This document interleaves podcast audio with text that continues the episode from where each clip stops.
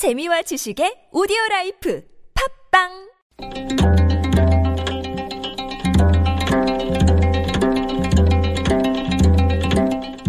한문학자 장유승의 길에서 만난 고전. 홍길동은 홍판서의 둘째 아들로 태어났지만 아버지를 아버지라 부르지 못하고 형을 형이라 부르지 못하는 서자였습니다.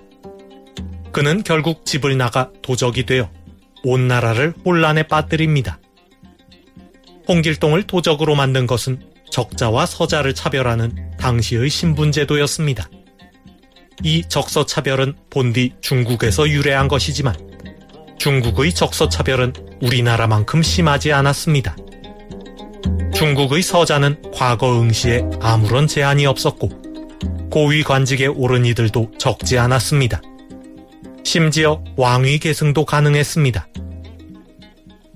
중국의 역대 군주들이 수많은 왕자들 가운데 후계자를 선택할 때 고려한 원칙이 하나 있습니다. 그것은 바로 치세입장, 난세입현입니다. 치세입장, 다스릴치, 세상세, 설립, 길장. 세상이 잘 다스려지면 적장자를 후계자로 세우고, 난세입현, 어지러울 난, 세상세, 설립, 어질현.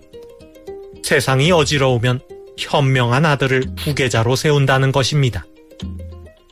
치세에는 명분이 중요합니다. 명분이 있어야 안정을 유지할 수 있습니다. 그래서 치세에는 명분에 따라 적장자를 후계자로 세우는 것입니다. 난세에는 능력이 중요합니다. 능력이 있어야 위기를 극복할 수 있습니다.